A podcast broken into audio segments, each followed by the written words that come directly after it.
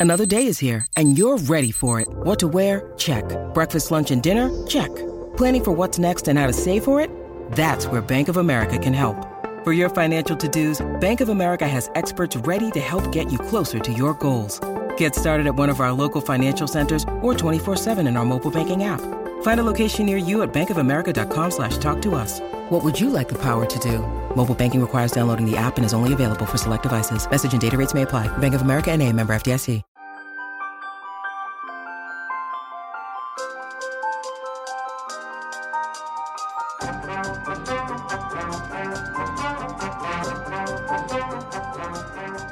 Welcome to Oil Spills. My name is Derek Van Diest of the Edmonton Journal and the Edmonton Sun. I'm joined with Jim Matheson, a beat writer for the Edmonton Oilers, for the Edmonton Journal and the Edmonton Sun. And we're going to talk about trade deadline. It came and went. It was very quiet for some teams, and other teams were very busy. The Edmonton Oilers themselves were very quiet on the deadline day. It didn't make a deal.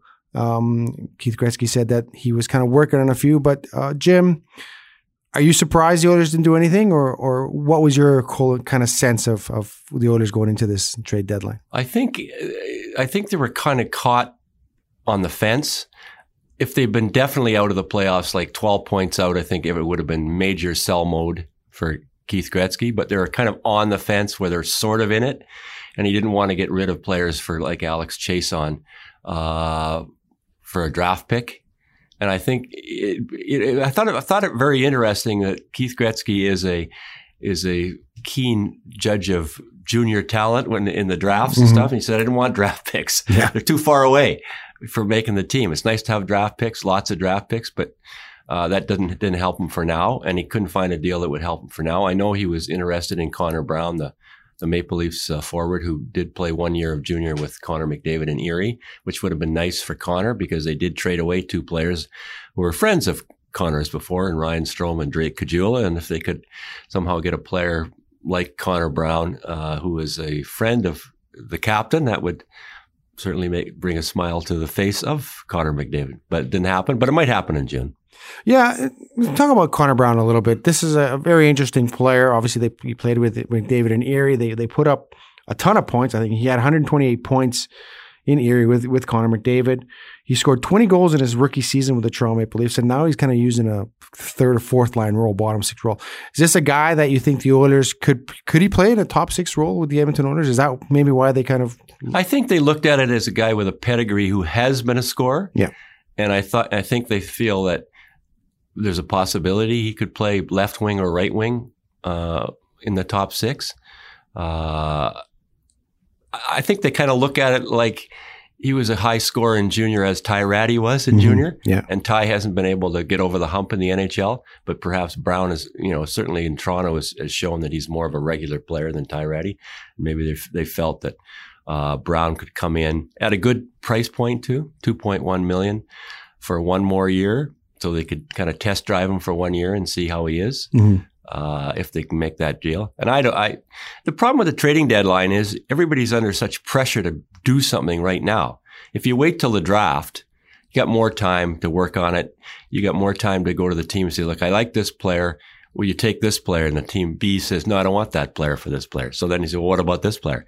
So you have more time to, to think about that. And also draft picks come into play at the draft. Yeah. So sometimes you can massage deals with a with a draft pick and get the deal done. Talking to Keith Gretzky yesterday, he said he didn't want to take away from this group because he, the group is playing hard. They are playing hard. They are playing well. They're just not getting the results.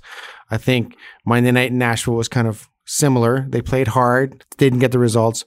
How kind of handcuffed was Keith Gretzky here in order to take a roster player away to get something else back? It just it didn't seem to me that he wanted to move the guys, the NHL guys on rosters that would help other teams. He had a lot. He has a lot of guys that he'd like to move that no one else has taken. But how do you see him kind of being handcuffed in that regard? That he didn't want to sell out his team when they're when they're trying to make this playoff push. Well, yeah, you're right. He doesn't have much depth past the first three players that we all know who they are: McDavid, Draisaitl, and Nugent Hopkins. And while Alex Chiasson is having a career year with 17 goals, he only has one goal in 2019. Yeah. So I think if Alex is, had been still, if Alex had say 23, 24 goals now, I think uh, the market for Alex might have been a little higher, and then he might have looked at it. And again, if they were out of the playoffs, it would have been easier for him. But yeah, right.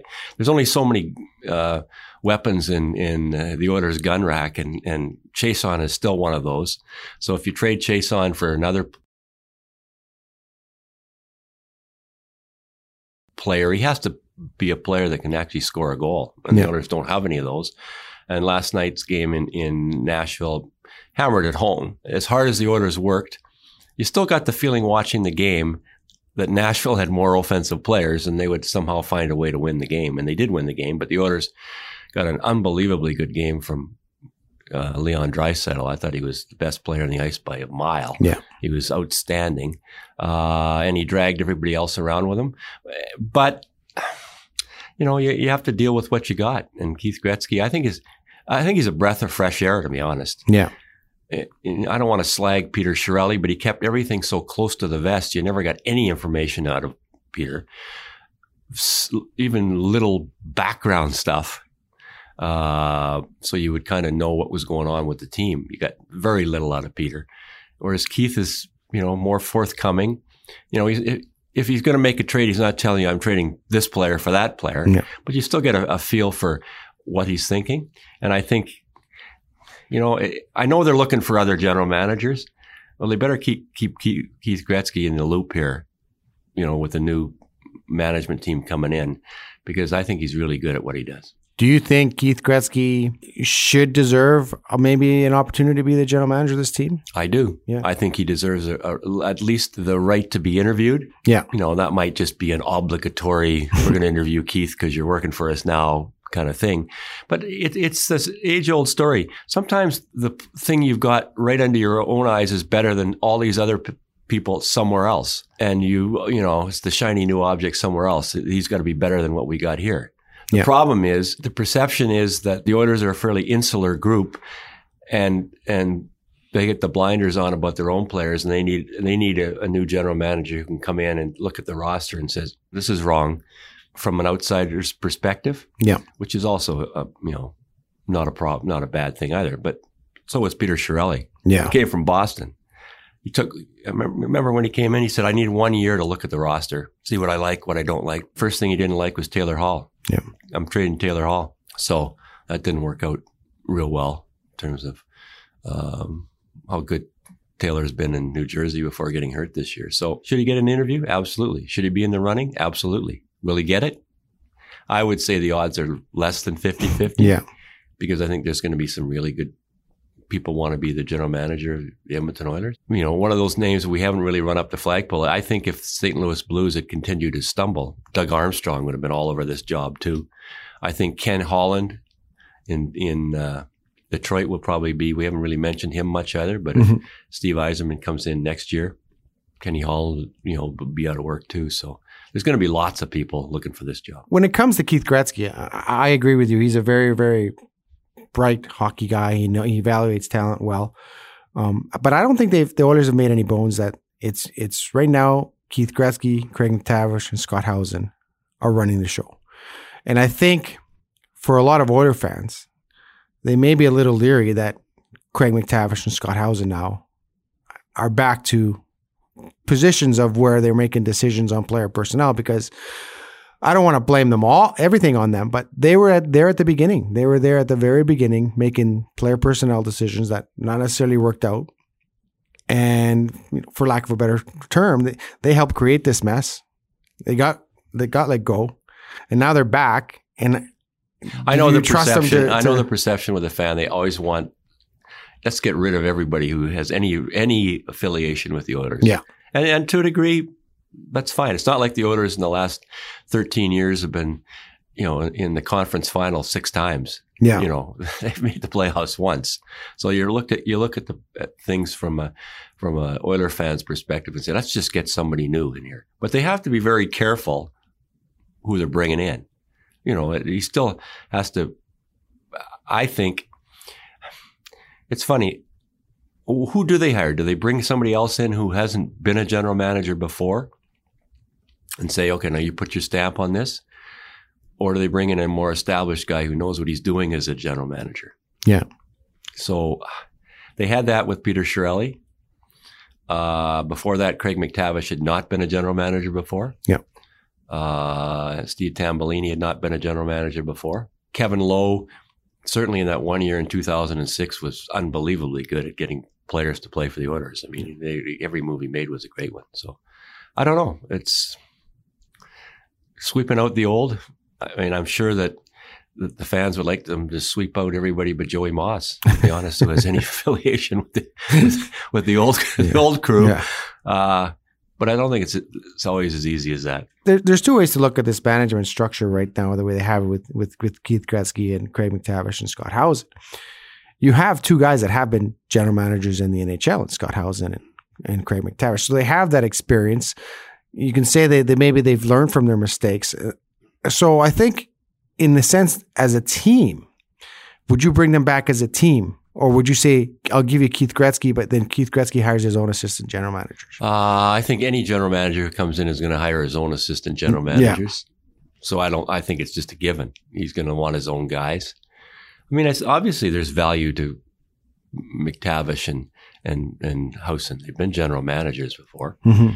And certainly, you know, the perception is that they're part of the the problem, not the solution. Yeah. But I think we're kind of jumping the gun. I think any general manager that's coming in is going to want his own guys to help him. That's the way it works. general manager comes in though, you, he looks at this roster, and to be honest, I if, if I was a gen- guy coming in, I look at this roster and I go, okay, well, we got to get rid of some some anchors on this roster and and some some dead weight. I look at that Milan Lucic contract. Now, you're the new general manager coming in. Do you have to buy out Lucic? Do No, you, look at have to trade Lucic if you see don't feel he can help your team for somebody else's player, player X, who's not playing in their team and is is you know eating up money but not playing in the team. So it's got to be one of those deals. If you decide that that Lucic can't play in your team, you trade the six million dollars for somebody else's four million dollars yeah, uh, and maybe the, the term on the contracts left isn't quite the same. But to do to if they want to trade Milan Lucic, they're going to have to throw in a player to make another team say, "Yeah, we'll take Milan." And I think Milan still has value as a as a leader in the room. And I think in his case, when he's doing the the banging and the skating and the and the defending of players, I think he's still fine. But he's just completely lost his offensive game. yeah, If he was $3 million a year, fine. But he's $6 million a year. And in, in a cap world, you know, even at eight, 80 million, 6 million of into 80 is not 10%, but it's, you know, 8% or whatever. And you need, you need more flexibility there. that's the thing. He's got four years left on the contract at six million dollars. Um, if you kind of went to buy that contract out, I think the owners would still be paying A lot. A lot. They'd still be paying. They'd be paying three point six next year, five point six the following year, 4.1, 5.6, and then it drops down to um, six twenty five, six hundred twenty five thousand dollars because that now you got to extend that over eight years. So But now I- you're gonna have Milan Lucic on the on the books for eight years. You got a computer there. Click on on uh, the buyout for Scott Darling in uh, in Carolina. so it'd probably be Well, he's got two years left at four million dollars, but the buyout on him, I don't know how, how how much that would be in terms of paying him for the next two years. If you bring, I mean, the owners don't want Scott Darling to play goal for them, but no. if that's the deal, I'm sure Carolina will be trying very hard this summer to get some team to take Scott Darling. Yeah, They're not they're not paying a guy four million dollars to not play. So yeah. Darling will have yeah two years left at four million dollars a year. Uh, and you buy him out, then yeah, you're looking at 1.2 next year, 2.3 the following year, and then basically 1.1 the last two years. So, so it's a lot extending it over. It's a that. lot cheaper. It's a lot cheaper than, that. than Milan's. But you know, I, I'm kind of torn with Milan. If, like I said, if he was making three, fine. Yeah, And there's lots of guys making three million dollars and they and they morph into a certain role on a hockey team. But it's the six million dollars, and he's not given that money back. No, I mean, they signed him for that that contract, but it's a it's an anchor around Milan's neck, making that six million dollars.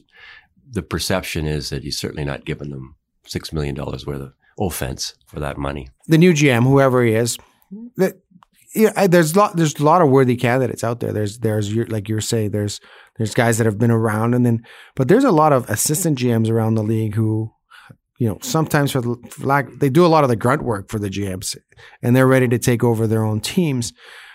I guess um, do the owners look at guys like that, guys that have kind of been in behind the scenes a little bit and doing all that kind of work? Well, and, I mean, that's Buffalo did. They hired Jason Botterill, who'd been an assistant with Jim Rutherford for a long time. Yeah. Uh, and so far, it looks like Jason's doing a pretty good job. Uh, you're right. The assistant GM, in a lot of cases, does a lot of the the work. You, you have to be a combination scout, uh, sounding board, whatever for the for the general manager. Um, you know, guys that I would consider in that boat are Kelly McCrimmon in in um, Vegas, Yeah. Norm Maciver in Chicago, Billy Guerin in Pittsburgh. Former players who are assistant general managers, and there are assistant general managers too who are only cap guys. That's all they do is to look Yeah. after the cap, and then there's players like that who and former players and assistant GMs who I think could be GMs. But how do you really know about an assistant until you give them the job? well, yeah, that's Jim Benning was an assistant general manager in Boston, yeah, and they made him a general manager. So I don't think you can be a. Let's put it this way: I don't think you can be a general manager in the National Hockey League unless you've worked as in player ops or or assistant GM for ten years before somebody says, "Yeah, okay, you're a general manager." I don't think Ken Holland got the job as a GM, you know, in a heartbeat. And I know Doug Armstrong was an assistant in Dallas for several years before he became a GM. now, Ron Hextall too. yeah, I forgot. there's, there's, You know, he was assistant to Dean Lombardi for six or seven years in LA. yeah, there's, like I said, there's a lot of good names out there, and now you're looking at Bob Nicholson making this hire. Now he's he's he made the last hire, and and and, and to Bob Nicholson's defense, the last hire, I don't think a lot of people criticized him on the last hire. Everyone thought that Peter Chiarelli was a good hire, that he was a smart hire, that he was the guy available, and I think. I think a lot of us said, you know what? He, made a call. He saw that Peter Chiarelli was available, got rid of Craig McTavish, brought in Peter Chiarelli, which was, lack of a better term, is a, a pretty ballsy move. Like that's something that, you know, that showed leadership to be able to kind of do that. It didn't work out in the end. But now, are you saying, okay, well, your last move didn't work out. You trust him to make the next move. Like that's the, the or is this kind of going to be um, by committee thing?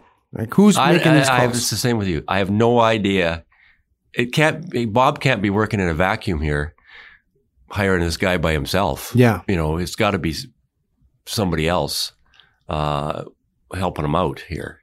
And I don't know who he's talking to to get compile the list of who he should be talking to. You know, yeah, but there's there's many many people and i bob bob's history is that he that he worked for hockey canada. He knows a lot of people who have worked for hockey canada from the nhl he knows lots of people so i don't think he has a problem phoning anybody up and saying what, what about this guy? What about this guy? You know another name we should throw out there is sean burke um, currently a pro scout in montreal but he was been the general manager of, of a couple of canadian teams at the world championships yeah, and I think he's ready to be, if nothing else, an assistant GM in the NHL. And he's a smart guy. So I think he'll lean to guys that he knows from the Hockey Canada yeah, first. You know what I think he'll do? His first call will be to Steve Yzerman and says, okay, you're not working now.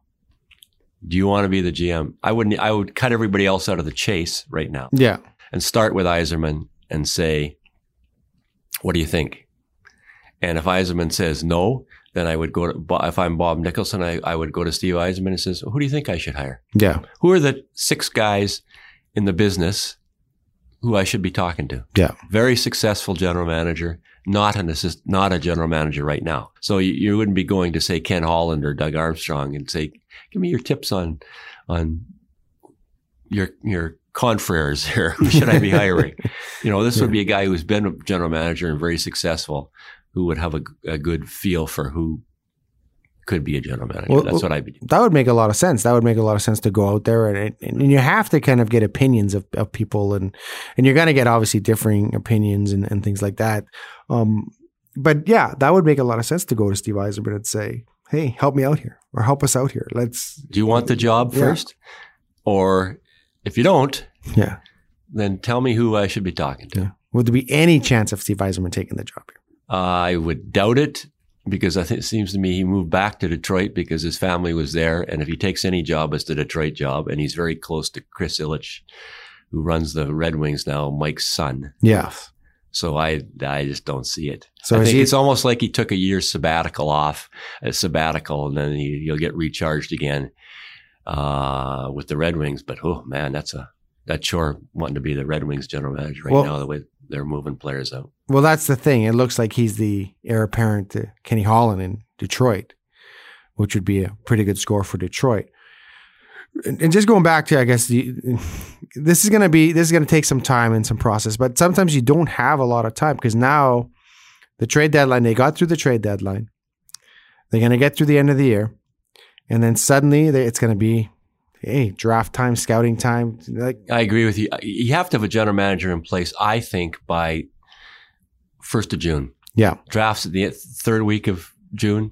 You can't go into the draft with no general manager, and then your interim guy picks the players and stuff like that, and he's making the trades, and then you bring the general manager in. I don't think it works that way. I think you. I think before the season ends, I think Bob Nicholson has to talk to a few people. Mhm. Uh, he can't just wait till April seventh. no, okay, yeah, now, April 7th to May 7th to June, we got two months here to interview people. And then we want want a general manager. It's, I, you know, I saw a quote today saying, well, maybe we can wait till July. Teams don't even wait till July to, when they get looking for a coach. They want a coach at the draft Yeah. who does nothing, yeah. you know. So they need a general manager, I think, by 1st of June. Well, they can't wait till July and have go through free agency and not have a general manager. You can't. You can't. You can't be telling Keith to run the store here and then say, oh, by the way, now tap him on the shoulder and say, move aside here. Yeah. Bringing in somebody else. exactly. Thank you very much. So, and and and and you're right. I think the Oilers would be if they don't give the job to Keith Gretzky and they bring in somebody new. I think some sort of caveat there has to be that you have to keep Gretzky on your staff because he's he's very valuable to this whole organization right now. He's kind of keeping everything together, isn't he? Now that Peter Chiarelli's gone. I think this is I think this is Keith's coming out party as as a hockey management guy. Yeah. He's been kind of in the shadows there for several years and and being Wayne's brother Yeah. And you're never going to escape the fact that you're the brother of the best player who ever played. Uh, but Keith forged his own career in, Mhm. in management and done a pretty good job of it. And I think he's, I, I, I think there's kind of like an inner circle of assistant general managers in the NHL who all know one another Yeah. and they're buddies and they see one another in the rinks all the time. And there, there's kind of like this little satellite group. Yeah. There's these, the GMs who deal with them, you know, with the other guys all the time. And then there's the assistants who are in the rinks all the time. And, and there's kind of like a satellite group.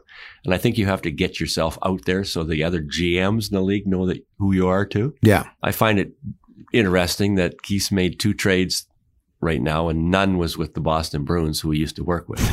and he would know Don Sweeney pretty well. Yeah. Too. So, cause they were assistant GMs or, you know, or in the management group with Jim Benning before.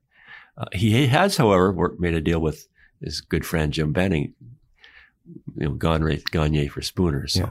And that's actually worked out well for the Oilers, hasn't it? Gagne come in, he's he looks like he's got new life. I think he knows that he's this might be his last shot to be an everyday NHL. He's got another year on his contract after this one. But Sam's a smart guy. He is actually, uh, when I talk to Sam Gagne, I, he screams out, when my career's over, I'm going to be in management working for a team. yeah, I'm a smart guy. I'll work at it, uh, and, you know, get into player development or player ops or whatever. yeah, You know, his dad, he learned hockey from his dad, Dave.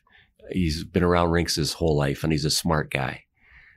You know, and he's another player that, that when his contract's up after next year at 3.25, if he still has some game left, I think he's, he would certainly play for less than 3.25 Yeah. to stay in the NHL. It I thought it was a good trade. You, you talk about guys that are smart and players that you look that are going to go into management. To me, Shawn Horcoff screamed that, didn't he? Shawn Horcoff was a very intelligent man. Right. Todd Marchant was a very intelligent guy when Yeah. he was here, and they're both in it. So that's the path that players have to go to see if they want to work long hours. Yeah. You start in player development, uh, and then work your way up. Well, just end, on an end note here, the Oilers woke up this morning after a, a pretty gritty effort in Nashville on Monday night. Uh, they are still seven points back. Seven points back in the playoffs. It's amazing to me that they've kind of been able to hang around and everyone's been able to hang around. And realistically, do they have a shot here? If they put a run together, if they can win four or five in a row, is it possible? Now you're getting Connor McDavid back going into Toronto.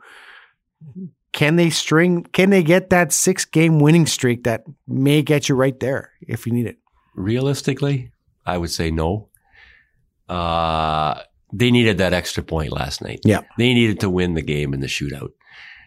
You know, against a good team, a really good home team in the NHL too, Nashville. Yeah. Considering how well they played, to only get one out of it, you know, they needed two. They didn't get two. Now they're playing Toronto, a really good team. They play a bad team in Ottawa, but then they play a team in Columbus that just got, you know, Duchene and Dzingel and McQuaid on defense and stuff. That's going to be a really tough game to win. So they needed two. They need two points out of every game they play now.